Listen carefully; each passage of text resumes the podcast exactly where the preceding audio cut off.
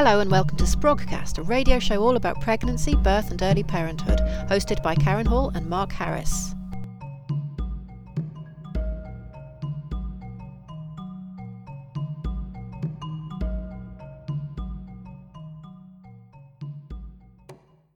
Hello and welcome to episode five, five of Sprogcast, all about life and birth. How does it feel to be a new family in the 21st century? Sprogcast is brought to you by Pinter and Martin, an independent publishing company specializing in pregnancy, birth and parenting, psychology, nutrition, and yoga. And you'll find them at pinterandmartin.com. I'm Mark Harris. And I'm Karen Hall. Coming up today, we're chatting with postnatal doula Naomi Kemeny, as well as Emma Cantrell, founder of the social enterprise First Days charity. Um, what have you been up to lately, Mark? Me? What have I been up to? Well, I, not to labour the point. Ah, excuse the pun, but yeah, the book is done. It's in the bag. It's it's it's a wrap, Karen. You've you've got a launch date. Yeah, I think. Well, we're we're gonna have a, a London uh, soiree. I think on the twenty fourth where people are invited to at Pinter and Martin's. I'm quite excited about that. I think there's room for 50. I shall hope to be there. Yeah, but I think I'll have my, the book in my hand in about. Are you coming? Hope so. Oh, brilliant! You'll be very welcome.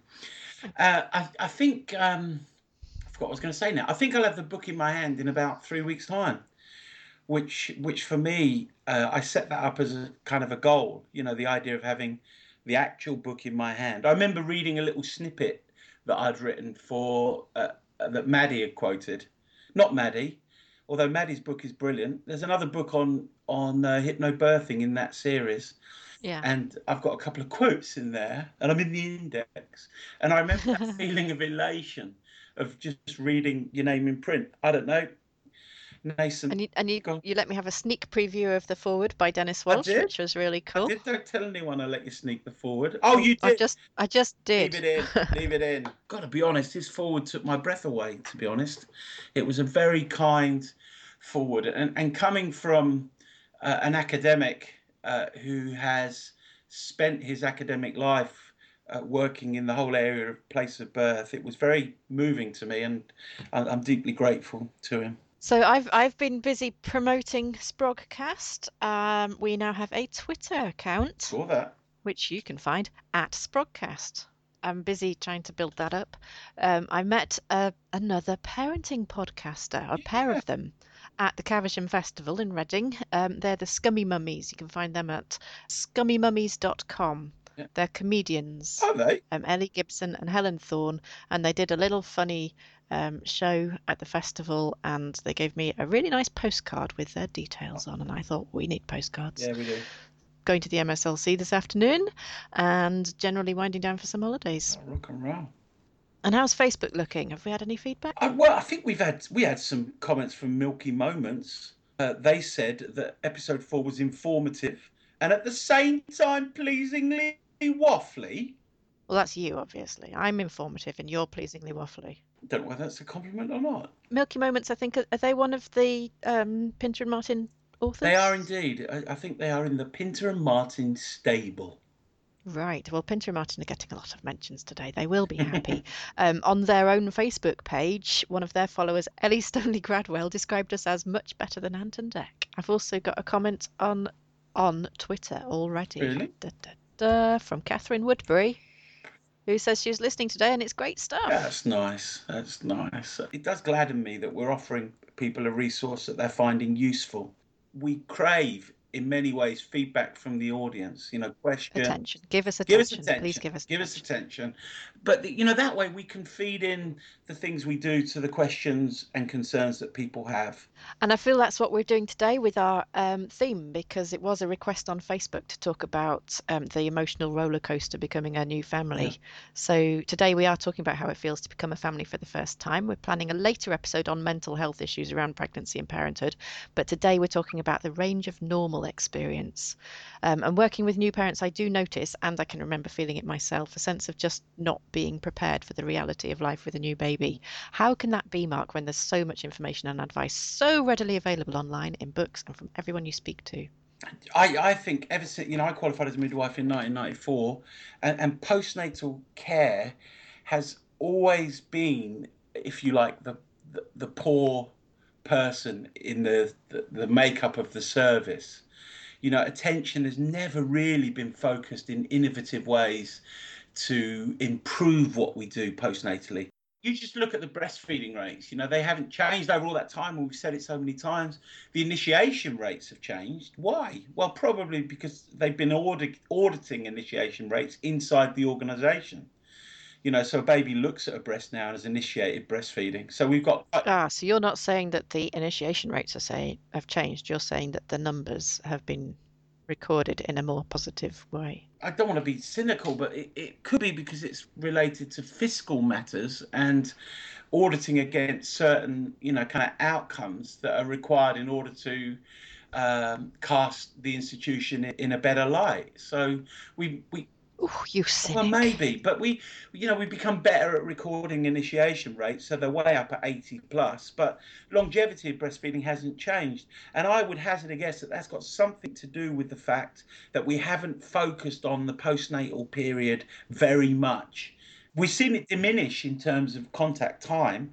You know, when I first qualified, we were going first day, probably second day, definitely third day, uh, definitely fifth day um, and then we would go on the 10th day and we wouldn't necessarily discharge women then. That they would carry on because, of course, midwives legally have a responsibility not less than 10 days, not more than 28 days.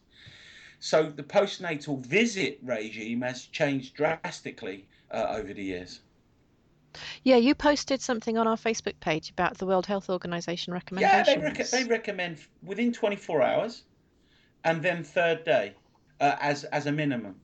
At least two uh, visits. Well, yeah. Well, at least two visits. And if possible, a third. I'm going to hazard a guess that people will disagree with me, but I think the postnatal visiting regime has been, again, um, being defined by matters other than the physical health and well-being of the of the young family. Well, this seems to focus only on the baby. The thing I'm looking at it yeah, says it um, it's about newborn it, it quotes numbers of newborn deaths and so on. So the these home visits they don't mention the mother the father the well-being of the family. They're all about the health of the newborn.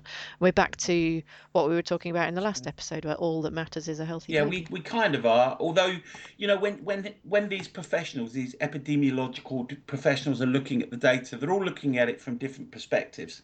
So so what what kind of needs to happen in well, I don't know about needs but what would benefit us to happen is if all disciplines came together together and had a more systems way of looking at things. Because when individuals look at things from their perspective, all you get is a sort of like a, a bespoke, well, not not bespoke, but a kind of a collage that, uh, of disparate perspectives that, that isn't really in harmony with what's going overall. You know, within the research world, chap called um, Kincheloe, who's a New York researcher, coined the term bricolage. And the bricolage in research terms was bringing together research disciplines into a kind of a systems way of looking at what's going on. You know, I don't think you can separate what's going on postnatally in early family development from what's going on in society at large you, you really can't. You know, that brilliant article that you sent sent me and is on our page about the impact of motherhood being kind of downgraded. Right. This is Antonella Gambotto oh. Burke. Oh. Um, incidentally, another Pinter and Martin oh. author um, in The Guardian on Saturday. Should women really be rushing back to work after giving birth? What a brilliant article. I mean, I thought that was staggeringly good. As, as she yeah. placed the kind of lessering of priority or the downgrading of the role of mother and how potentially generationally the impact it's going to have on our ability to love and connect could be profound. I mean it, it, sets us on a discussion about epigenetics if we're not careful. Bowlby was saying this you know freud was saying this. You know you, you break that attachment from primary carer and young mammal you know who's developed only 25% of brain development, I think, is that what it says, um, is, is happened at birth. And as a, as a mammal, I think we're one of the most vulnerable mammals that need our primary carer desperately. Yes. So we talk about a fourth trimester, an extra three months when the baby just needs to be as as connected, physically connected to the mother almost as during the previous nine months? I, I think the implications are staggering because our society is encouraging return to work as soon as possible. She make, makes the point that it's kind of held up as heroic for a mother to be back at work very quickly. There's no economic value in mothers staying at, at home. It's as I think she quotes. Is it was it George yeah. Osborne saying that staying at home is a lifestyle yeah. choice? Yeah, in a it, almost like a pejorative type uh, way of talking about it. Well, we're going to pay long term prices for it. And you know, I worked until recently in a secure mental mental health facility, a rehab facility, and um, clients in there who were diagnosed inverted commas with so-called personality disorder almost to a person had had attachment deficit issues as children so that the pattern of their behavior rooted in a bioneurophysical aberration because of a lack of contact to a primary carer resulted in patterns of relating and patterns of trying to make sense of life that weren't working for them. Are you suggesting perhaps that nannies followed by boarding school followed by oh I don't know being in the cabinet might have something to do with the way the country's being run at the moment? Maybe we we live I would say in a post-industrial age. If you look at our education system, our education system was originally designed for a pre-industrial age, in as much as farm workers needed to read if they were going to work in factories. So schools came into place in order to serve the, the, the industrialization of our economy. Now we live in a post industrial age or fast moving towards post industrialization where knowledge based workers are what's required, innovative, creative ways of thinking outside of the norm. You know, things, ways of thinking that isn't harking back to the past, but is looking for new possibilities that haven't existed before. And my guess is you're not going to get it in a state system that is getting everyone to the amorphous average that only exists in the hallucination of statisticians. It puts people in a very difficult position position because economically you know a lot of us have to work in today's economic situation what what's a what's it what's a young family to do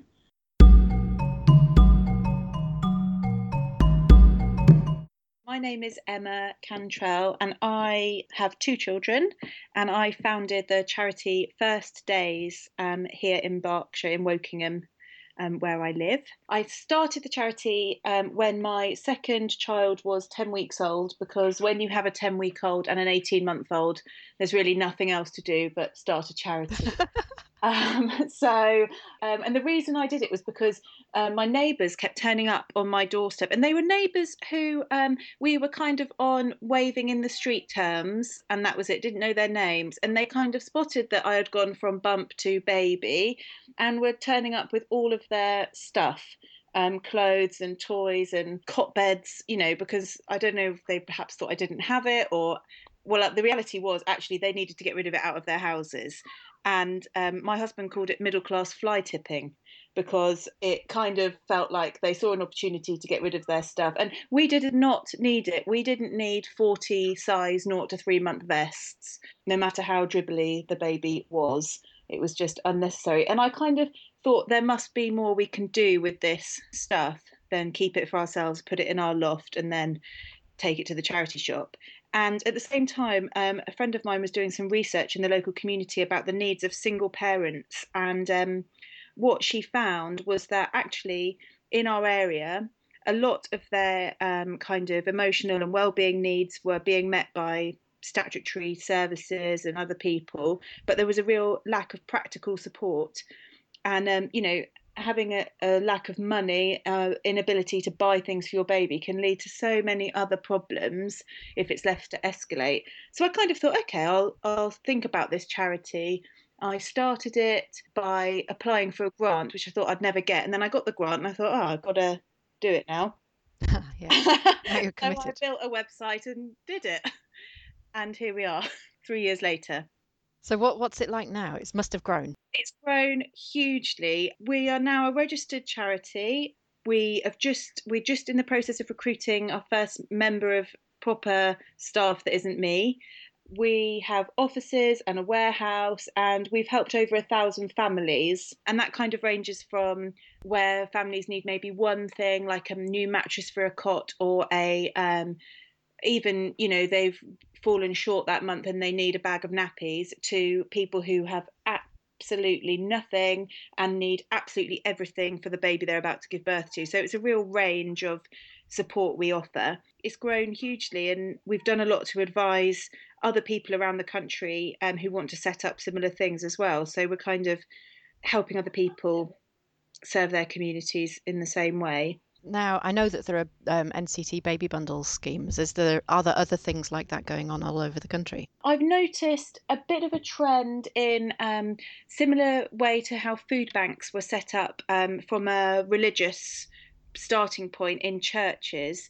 Um, there are a few kind of baby bank type things that have sprung up around which are connected to churches. And then um, I think there are a few other organisations who do similar things, slightly different to us in how they're set up, in that they piggyback on other charities. So it might be the church as a registered charity that they're kind of part of, you know, it's a project as part of that. Yeah, I mean, there are other things, and we, we're certainly looking at expanding into the neighbouring towns around us as well. Right, and, and how do you get your stuff? Um, we take donations from people in the community, and we actually have far more donations than we can possibly handle, far more inquiries than we have room to store stuff, which is brilliant. People are desperate for a way to help other people. I mean, they're definitely desperate to get rid of their stuff, yeah. like everyone is, but we find that people really want it to go to something meaningful even more than they want to sell it. So, you know, I've had so many people will drop off, you know, the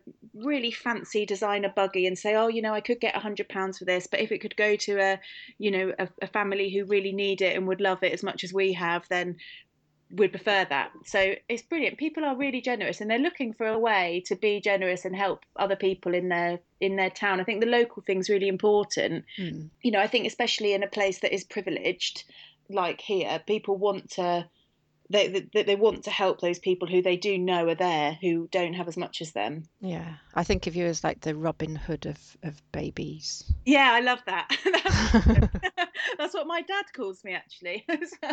yeah, taking from the privileged of Berkshire. Exactly. Yeah, we try and have a culture where there's no stigma attached to families approaching us for help. You know, it's very much like you've got a, a practical problem that needs solving here we are we'll solve it for you. We we try not to use the word charity as much as we can. I loved what you did at christmas when you kind of just had the stuff and people could choose so they were like christmas shopping without any money.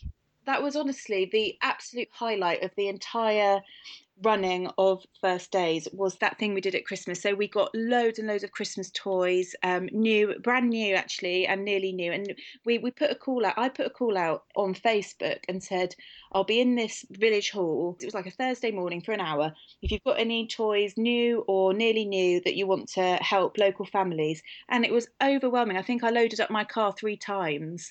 People came and dropped off stuff, and people had been to the shops, bought things, and bought them straight over. So people really wanted to give to give. And then we went um, into one of the less advantaged communities, and we laid out. Um, a hall like a shopping event basically and invited families to come and choose their christmas presents and it was fantastic and we did it in a way that we said that if they wanted to they could donate what they could afford for the presents and it was brilliant. And these families you know they they're proud of the way they budget and they're proud of the money they earn. And it was very much you know i think one family came in they got all their presents for their four children absolutely tons of presents. And i think you know that they donated what they could afford. And it was just so lovely. And it was so lovely to be able to let them do their christmas shopping with dignity. And they felt like you know it was a transaction. It was it was fantastic that's just brilliant. You should get in the schools and get them to do that instead of Operation Christmas Child. Oh, here, here. I agree. Yeah. So, on top of the financial pressures that you witness, what sort of things do you see new families dealing with? It's so complex. And I think financial pressures cause so many other pressures as well. You know, I think we obviously we see we see children who just don't have access to the same things as their peers. You know, all of the kind of baby groups, and, you know, there aren't many that are for free. So you have you know there's a real divide in what people can access and that can cause real loneliness for the mm-hmm. mums you know when you've got a new baby it's a really it can be a really vulnerable time and we come across mums who don't who don't really socialize with other parents they don't know where to find them they don't have them they don't have the money to go to the groups Um, and you know, I think that can really cause some isolation. And everyone knows the effects of isolation as a mum, as a new mum. It can cause all sorts of problems. So we do see a lot of isolated parents and I think that causes everyone needs someone to be able to say, "Is this normal?" and "My baby's doing this. What's yours doing?" and and that kind of thing. So I think um, we do see a lot of lonely people, which is obviously awful. And I think uh, that's only been made worse with funding being cut to children's centres and that kind of thing, where it would have been a place they could go to different groups and stuff. There's just not the provision anymore. I can imagine you gnashing your teeth at the budget this week. I was so angry. One of the websites had done a budget calculator, and I sat there. I worked out that my husband and I would be, um, I think it was something like £500 a year better off. Thought, fine. And then I put in, as if I was a single mum, on my current salary, um, with, you know, everything as it is. And I would have been two and a half thousand pounds a year worse off. And that would actually mean that I probably couldn't work which, you know, that seems ridiculous. And then I put in the details of another family I know um, who are in a, a far worse off situation than I would be, and they were about eighteen hundred pounds a year worse off. And you know that's the difference between paying the rent and not paying the rent, which you know the the knock on effects is just astonishing. I just I cannot I cannot get my head around how people in government have signed this off and said, yeah, this is what we need to do to, uh, you know, do whatever it is they're trying to achieve.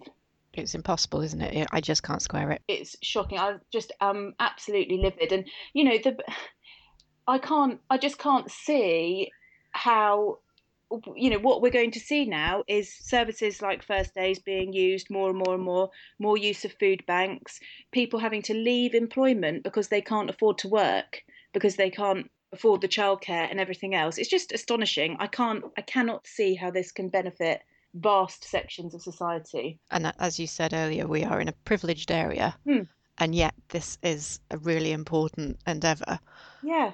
What is it like in areas that aren't as privileged as Berkshire? This is what has always shocked me um, with first aid, and I kind of feel like if it's a needed service, in Wokingham in Berkshire, which is regularly voted uh, or found to be one of the best places to raise a family, how much is it needed in other places, in our city centres, and you know all these other deprived places? It must have, they must crying out for it. It's depressing. Financial pressures, as you say, then lead on to all kinds of other the isolation, the relationships. There's one family who um, I met at that Christmas event. They both worked full time, the parents, and they worked basically in tan- uh, you know opposite shifts to one another. So one of them worked nights, one of them worked days, so they could still look after the children. And they never ever saw each other. They couldn't afford holidays.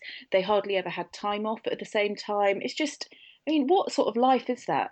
It's just, I can't, you know.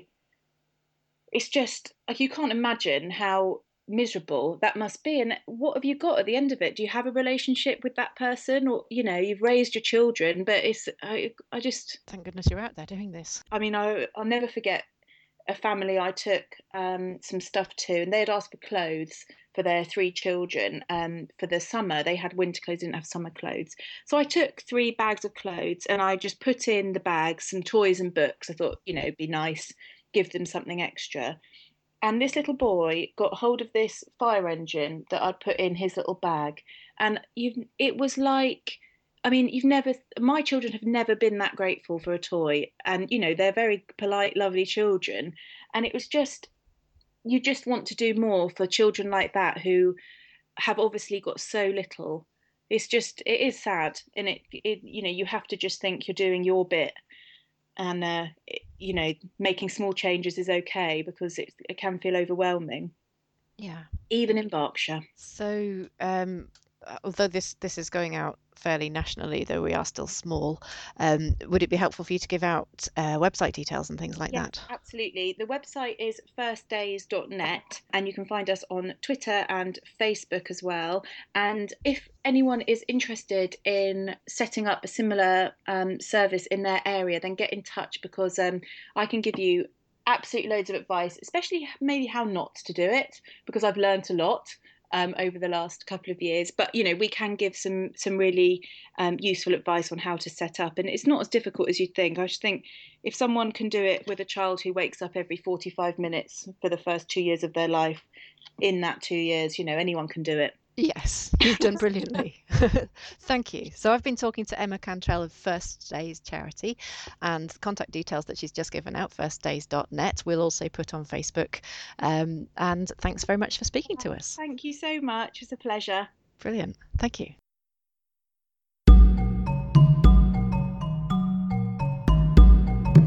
that was Emma Cantrell from First Days charity that um, the Robin Hood charity of of um, Berkshire. lovely. I mean, the way the way we're going with um, the kind of administration that we've got government wise at the moment, there's going to be a bigger demand upon voluntary sector organisations to be plugging these gaps.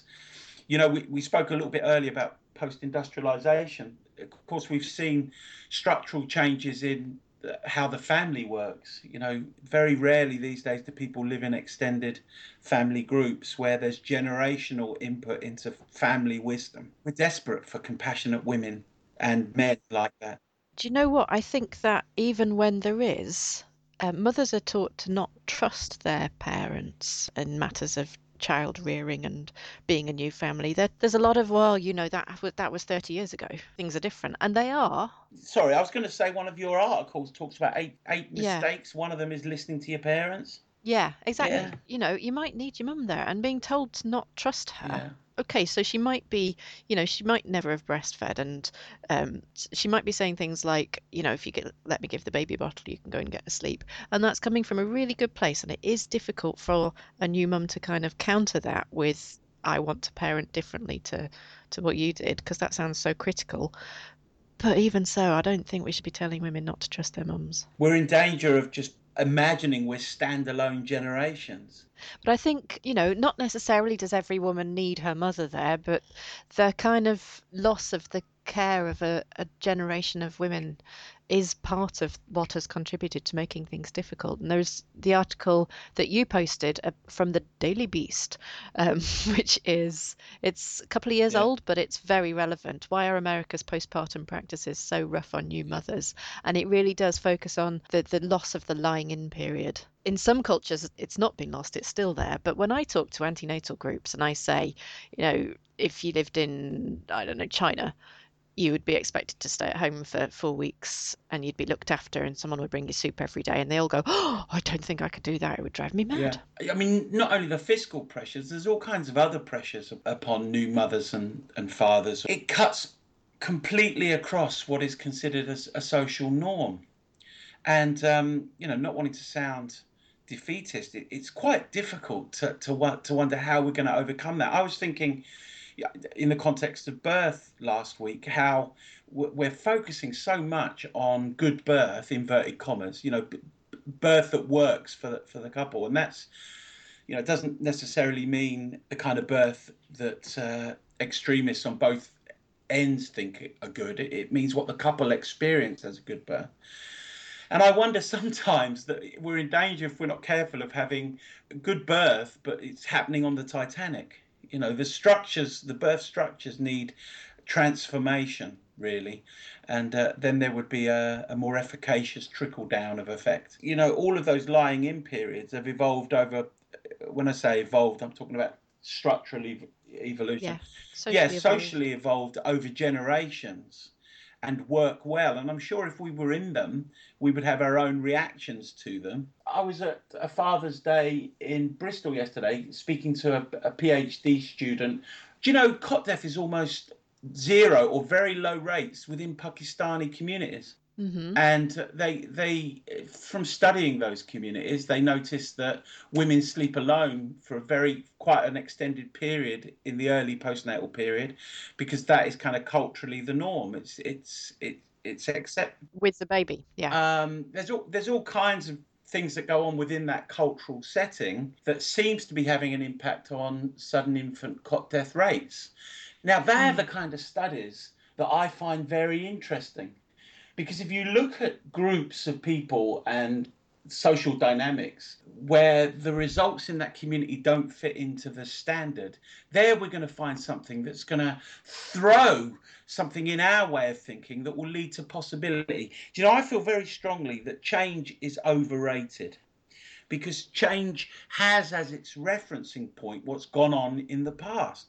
I was in a, a birth uh, conference where some, you know how old you are, Karen?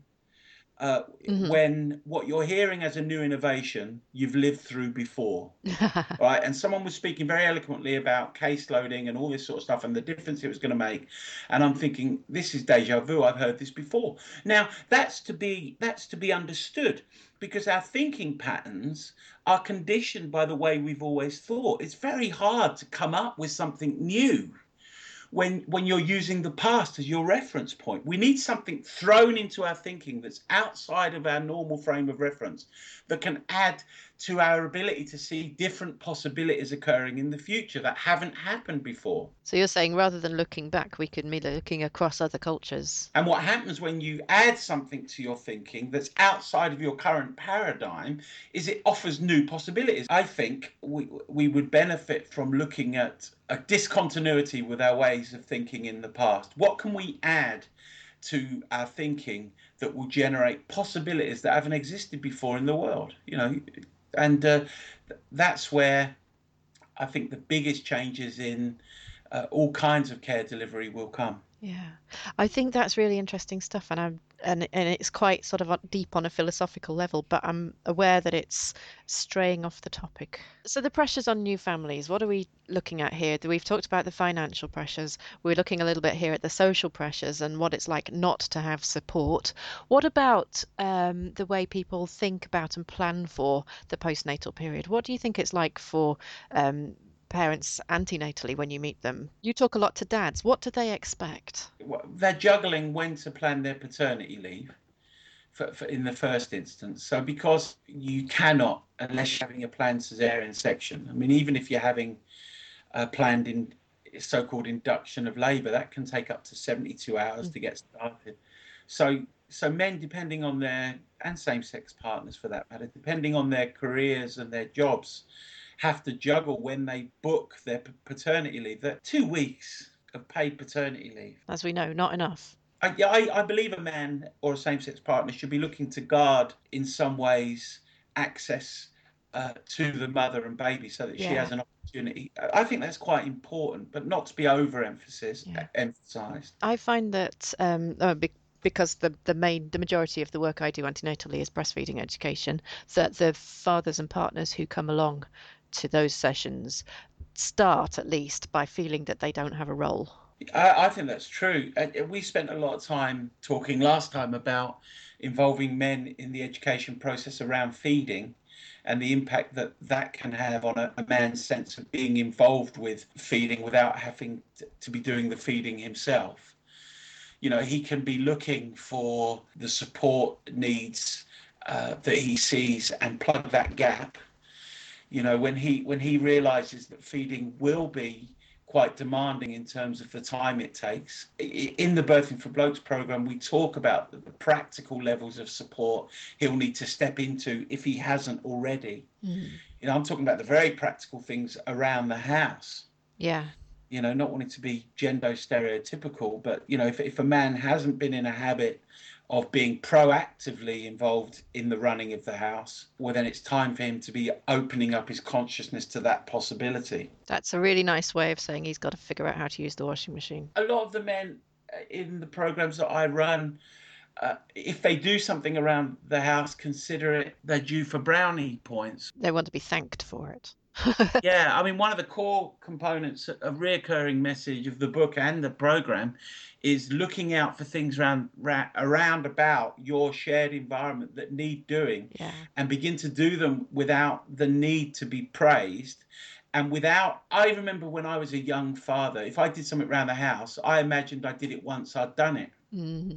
Well, that's not the way it works, is no, it? These things are is relentless. They're, it's ongoing. I do it once. I think, yeah, that's great, and then my, my you know my partner my, my wife at the time would say well you know you never do the the washing up and i said well i did do it if you remember last week well done I, I just think it's a, a, broadening of perspective. Not all men, by any stretch of the imagination, you know. Not all men, absolutely. But but opening up that discussion so that we can have a, a discussion about it, and also putting it in the context of oxytocin raising. When she sees at a conscious level or an unconscious level that he is doing stuff without needing to be thanked. He is actively engaged in the very practical day to day running of a shared environment. It potentially raises her oxytocin. Mm-hmm. I think there's also potential for them to have a role with the baby that they're not necessarily expecting. They may imagine the kind of, you know, three, four months old when you can whoosh a baby up into the air and make noises and faces and giggle yeah. and that kind of thing. But actually, with a newborn, having that extra pair of hands, somebody else to settle the baby sometimes, someone yeah. to hand the baby to when you've been feeding for an hour and you're desperate for the loo, someone to keep you company.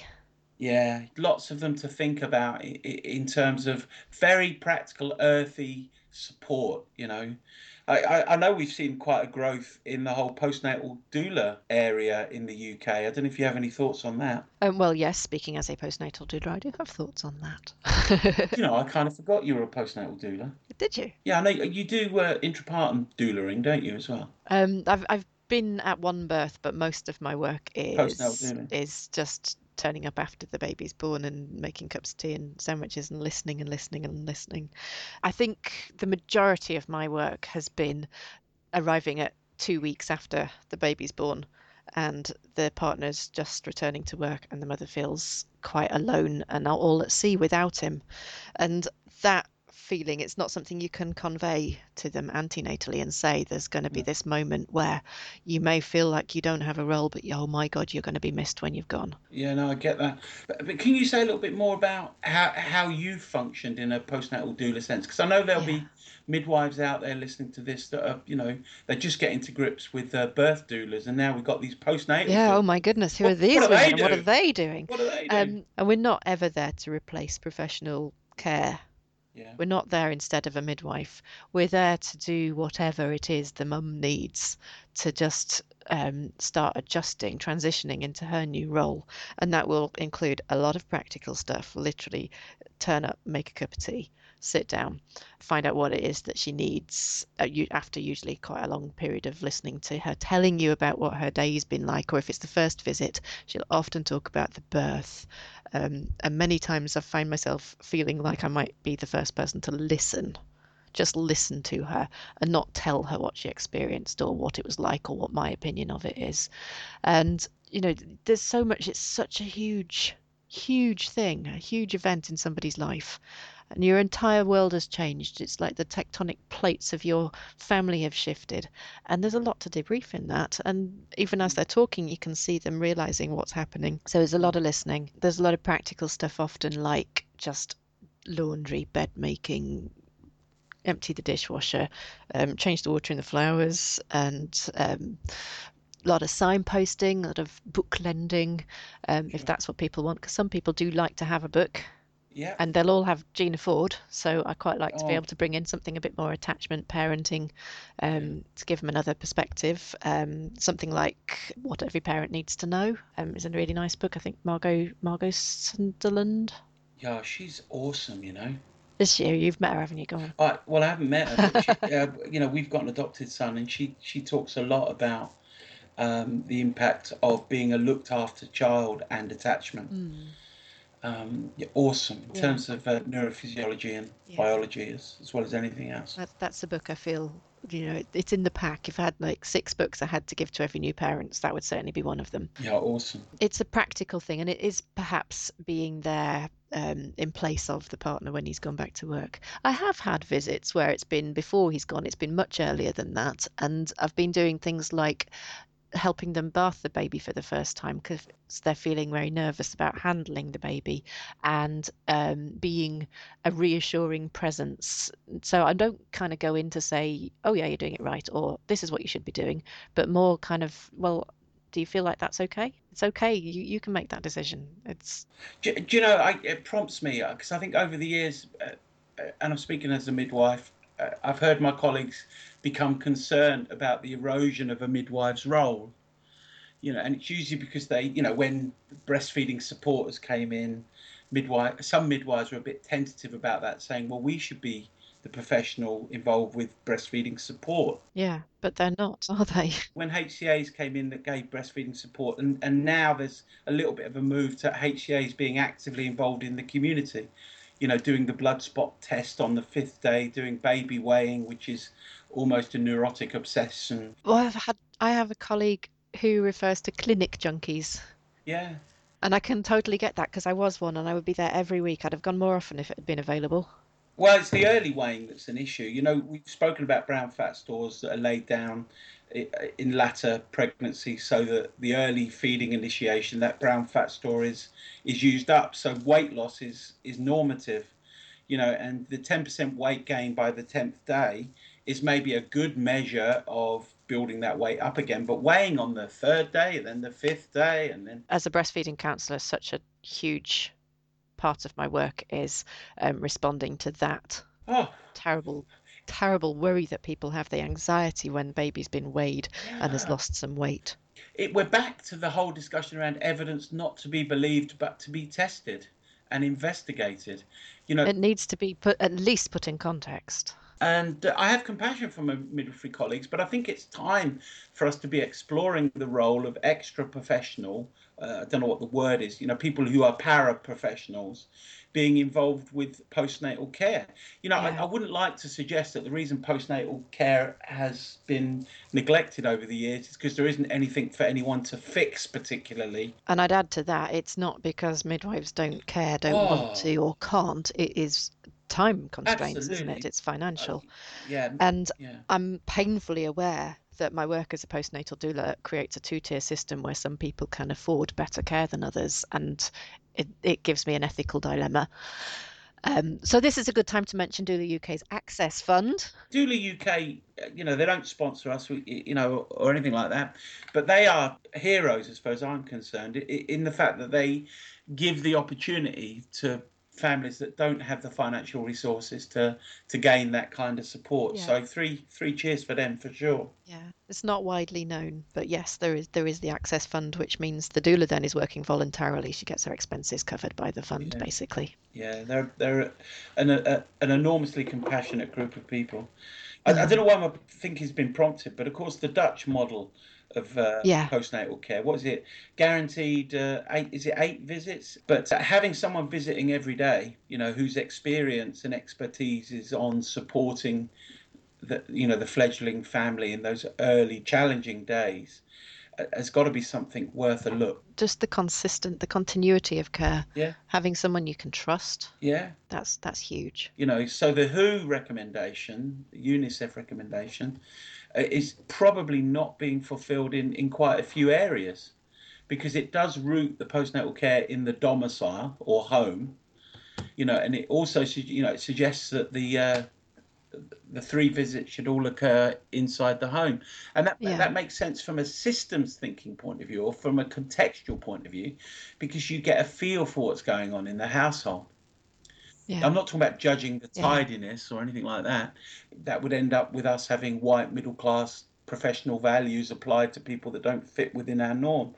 But that kind of atmospheric sense, you know, like I'd walk into a house and I, uterine infections can be smelt at the door. You know, when a uterus is infected, the smell is so distinctive and pungent that you know straight away. Mm. So those kind of things, you know, are not so apparent yeah. if we're not visiting at home. So there's that level of medical um, being clued in, and there's also just the fact that providing the support in the home is so much more effective.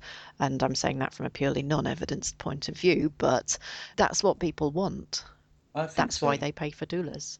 Yeah. So the last yeah. thing I want to just um, talk about in terms of what it's like for new parents adjusting is the whole parenting advice issue. And there was a recent post on the Analytical Armadillo blog about can bad parenting advice result in death, which is a terrifying headline, but I can see the point she's making where most parenting advice seems to be um, just out of line with the norms of what babies and parents need.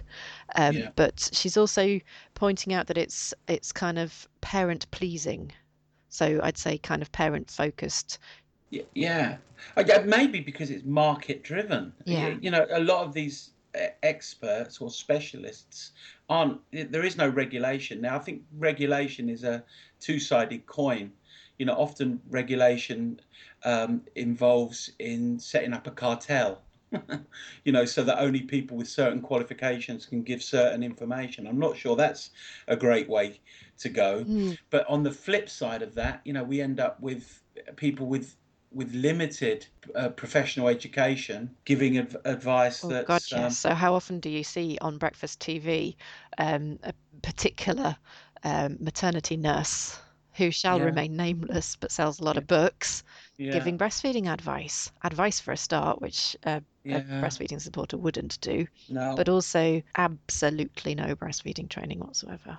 yeah that's scary stuff isn't it we, we live in a media so socially connected generation which should heighten us in our not well suspicion yeah but the, you know the notion of testing what we hear against other voices is so important. And I, i'm very aware of it and you, you tell me i'm very generous but for me it's a it's an application of a scientific principle.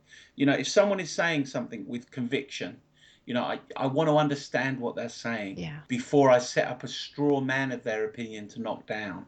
Yeah. I think it's a it's a pause that you have before you judge. I mean, judgment is necessary because you know if you if like for example that adjustment thing that you can put on a baby seat so that you can swaddle a baby that makes the baby a better projectile should you have a crash. You know that support breaks when you have a crash at a certain speed. Yeah, it's on this article, isn't it? you know, and, and that seems to me criminal. It does. And this is uh, an extreme example, obviously. You can find decent evidence to support other practices being recommended. Um, say, for example, simp- something as simple as Gina Ford's routines or putting Yeah, encouraging you to put the baby in their own bedroom. There's there's plenty of evidence that putting that a baby sleeping alone in their own room is at a higher risk of cot death. sure. And and there's plenty. And I was speaking to this PhD student whose name escapes me, and she was making the point that thankfully now there isn't this blanket um, discouragement of co-sleeping Yeah, because what we were doing as midwives were telling women don't fall asleep with your baby Really, because I think there is. Parents I speak to say on, on leaving hospital, they are currently getting a mini lecture about the dangers of co sleeping. yeah yeah, they are but there is a move. Now it might take a while to trickle down but there is a move. And because we know pretty much now that if you encourage a woman to get up out of bed and sit on a sofa to breastfeed she she's putting herself more they're putting themselves more at risk Yeah. of, of uh, sudden infant death syndrome. And, and what drives them to do that? the advice that they've been getting up until now from midwives. Not to feed and the midwives are obviously constrained by the information that they're being given so what what's happening with epidemiologically driven advice is that a blanket um, uh, advice uh, stroke you know information giving regime is being prescribed. And uh, that's that's poor isn't it? We know a breastfeeding woman takes a shape in bed when she's breastfeeding that that um, keeps the baby safe. Yeah, so not a guarantee of safety, but certainly a reduction in risk. Definitely not a guarantee of safety and there needs to be all kinds of discussions around pre-existing medical conditions discussion around alcohol and all that kind of stuff that's important and understanding that a man's intuitive spatial awareness to to, to being in bed is very going to be very different from the woman who's feeding all of that stuff Yeah. needs discussing and then a choice needs to be made by the woman Yes, absolutely. It needs to be the parents' informed choice. So rather than a do not do this, it's dangerous, it needs to be yeah these are the risks. These are some ways of reducing those risks. So, um, shall we listen to what Naomi has to say about postnatal doulas? hey i know i i, I know naomi Of course you do, Mark. Today we're talking to Naomi Kemeny, and Naomi is a trained midwife, um, but she works as a postnatal doula, and she's the author of Nurturing New Families: A Guide for Supporting New Parents and Their Newborn Babies, um, which is published by our friends Pinter and Martin, and she runs training for postnatal doulas. Hi, Naomi. Hello there. Thanks for inviting me on today. We're really pleased to be able to talk to you. So, most people who've even heard of doulas tend to assume that a doula is a birth companion, but you're solely focused on postnatal work and helping new families. What brought you to that? Um, well, you're absolutely right. Um, most people are more familiar with the birth doula and haven't necessarily heard of postnatal doulas. Birth doulas um, do offer um, within their sort of package of care, as it were, um, some postnatal visits following, um, and some, in fact, do give a sort of ongoing postnatal support. A lot of birth doulas um, don't offer the postnatal as a, as a separate thing. So um, that's what I do. I work as a postnatal doula solely. The reason I do that is I do I have a passion for the um, for babies, and I also um, I feel very very strongly that women don't have that support that they need after they've had their babies, and therefore they really need somebody that can come in. What the postnatal doula offers is, um, first of all, something which is a luxury, which is um, continuity of care. And although I've got a background in midwifery, um, and I know that was something that you know midwives want to offer, it's not always um, possible.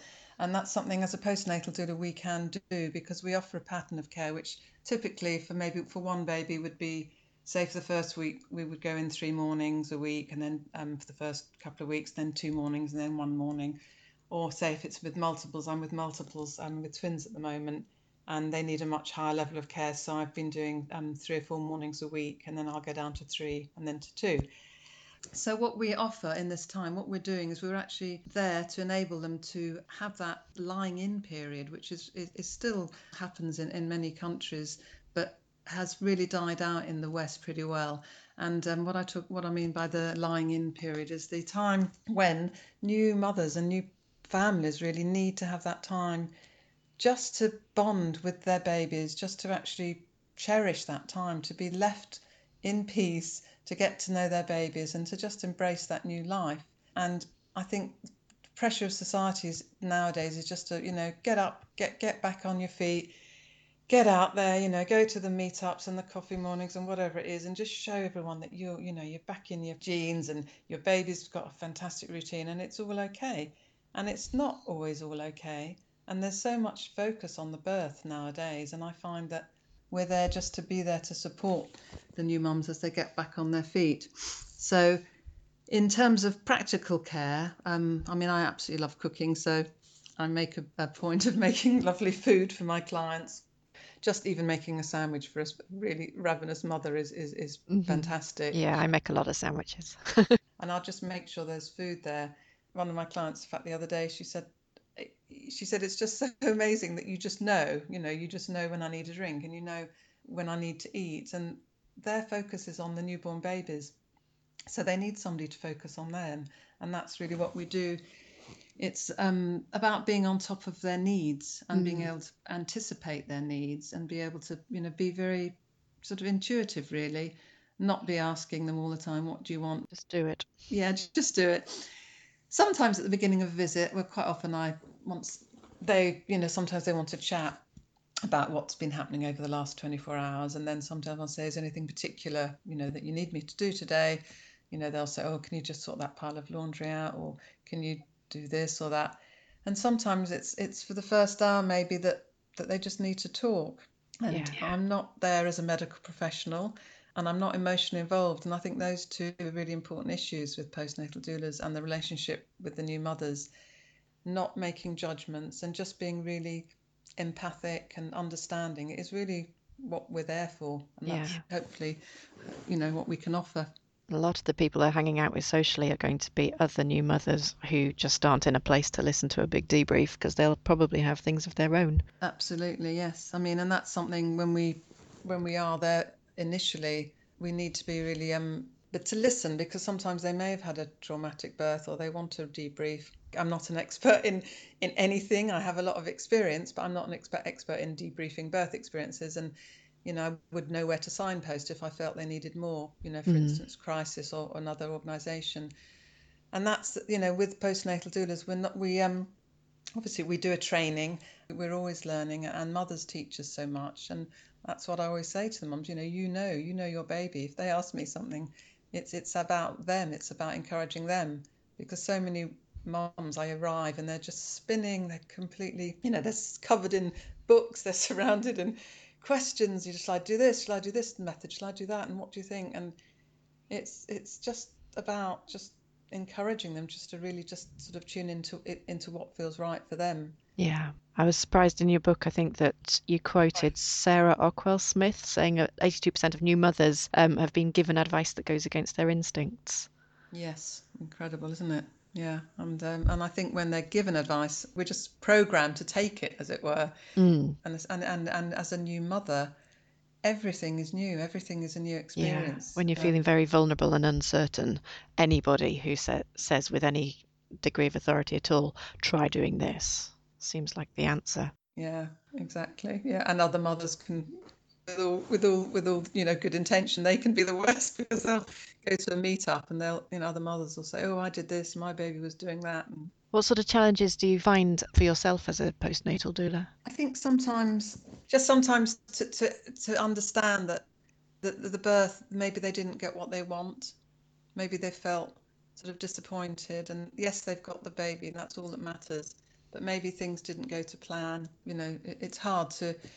I mean, all I can do is support them and, and just Yeah. listen, really. One of, I mean, it's not a major challenge, but I, I know that um, a lot of doulas say that it's strange being a postnatal doula because then we might find a situation where there's actually nothing to do. You might go to a house where baby's asleep, you know, mum is asleep, the food's done, everything's done, and sometimes you, it, it's not about what you're doing it's just about your presence and the Yeah. fact that because i'm downstairs say with the twins which i was yesterday and mum was felt really comfortable about going upstairs and just going to sleep and you know and that was it. And i could just be there. And sometimes postnatal would say yes but i'm just sat there and had coffee and i, I was just chatting for an hour. Yeah, I've been in that where I've had a baby asleep on me, mum asleep upstairs, and dad's come home for lunch, and he's just looked at me like, "Why are we paying you?" yeah this looks good. Can you just put the baby down and make me some lunch? Yeah, Um, so yeah, and then other things might be um, sometimes you get kind of meltdowns, which um, can happen at any time. Sometimes if you don't know mum that well, they're trying to, they, they feel like they need to keep up a show for you. And I always say, even before I start, say you don't have to be dressed. You know, you don't have to come down and greet me fully made up. And when they feel comfortable, they often leave the door open or, or give me the key. But sometimes, you know, you will get an unpre- unpredictable moment when the mum seems to be absolutely fine and then they just completely you know they, they need to just have a complete breakdown and, and have a good cry. You know that's really normal. Another thing that sometimes postnatal doulas are um, i guess witness to or, or become part of is um, you know the relationship with the partner. The dynamics change drama- dramatically. Well partners can feel very left out very um, frustrated. You know if, particularly mum's breastfeeding they might feel like they're they're not involved enough and and again that's something we can do to help. As postnatal doulas we can help you know give suggestions to the dad you know explain how important it is that the mum's kind of got her feeding station set up before she starts feeding things like that and encouraging him to have skin to skin with the baby yeah, take baby out in the sling or whatever when mum's asleep. Yeah there's a lot of family dynamics i would say that can sometimes be challenging. And part of your role can be supporting the father, the grandparents. Exactly. And I mean, I'm a grandmother myself, and I know what a precious time it is. And yeah, so we do, you know, we are involved in the family. Siblings can be obviously kicking off and feeling, you know, very, very affected by new babies. And that's another thing that, that we do a lot of. And, and one thing I try not to do is take the sibling away from the mum and the new baby because, you know, the sibling wants to be with the with the mum. Still included. Yeah, more likely I would, if the mum's happy, I would take the baby in the other room or take baby for a walk so she can keep up the routine with the older sibling, which is, is absolutely vital. So yes, I mean, and at the same time, I you know I play Lego with the kids. I do cooking with the kids, and I have a lot of fun with a lot of toddlers, and, and that's that's part of it. Um, and that's why it's a very all-round job, really. It's you It know is. you could be doing absolutely anything at any time Yeah, overall we're there just to make things easier for the mum so that she can have that time with the new baby. and you've recently developed some training for new postnatal doulas. Yes, I, I've always felt there's a place for um, a training course for people that absolutely 100% know that they only want to be a postnatal doula. Although all um, doula courses do have a postnatal component, they don't necessarily have a huge sort of um, variety of things that I feel is really important for postnatal doulas to um, have have explored in a training. So I got together two other colleagues, um, one very experienced postnatal doula who's also an NCT teacher, and one experienced doula who's uh, a very experienced breastfeeding support person who's had a huge amount of experience in breastfeeding. And um, so together we've set up a training course um, and it's called Younique Postnatal, which is spelled Y O U N I Q U E. And we had our first pilot course a few months back, um, which was accredited by Doula UK, which means that if anyone wants to just do the postnatal doula training, they can apply to go on that course, which is a three day course and at the moment we're running them in and around London and the southeast and we, are also hoping to you know we are going to be travelling with it we've got one booked in York as well one of the important components of a postnatal doula training course is some of it about birth because mm. obviously you can't go in as a postnatal doula and have no idea about what happens after a cesarean or what happened if she'd have to have a you know what kind of birth she'd had. Yeah. so we do explore you know the, the things that could have happened during birth. And the other very important thing that we do at the beginning of the course is um, reflections and debriefing on on mm. the, their own births. Absolutely crucial. Yes yeah, so so within the course we do debriefing and we talk about newborn birth baby physiology care of the newborn sleep baby cues things like that. And um, we also have a component which is first aid for newborns. Yeah. Um, and we also, very importantly, we cover the communication skills, which is, I believe, a huge part of our job as well, all doulas need that. Yeah. You know, we need to know how to listen. We know we need to know how to empathise. And then there's a, a, very large part of it is about infant feeding. And I also cover situations outside the, the norm. So um, multiples, um, babies and mothers or parents with special needs.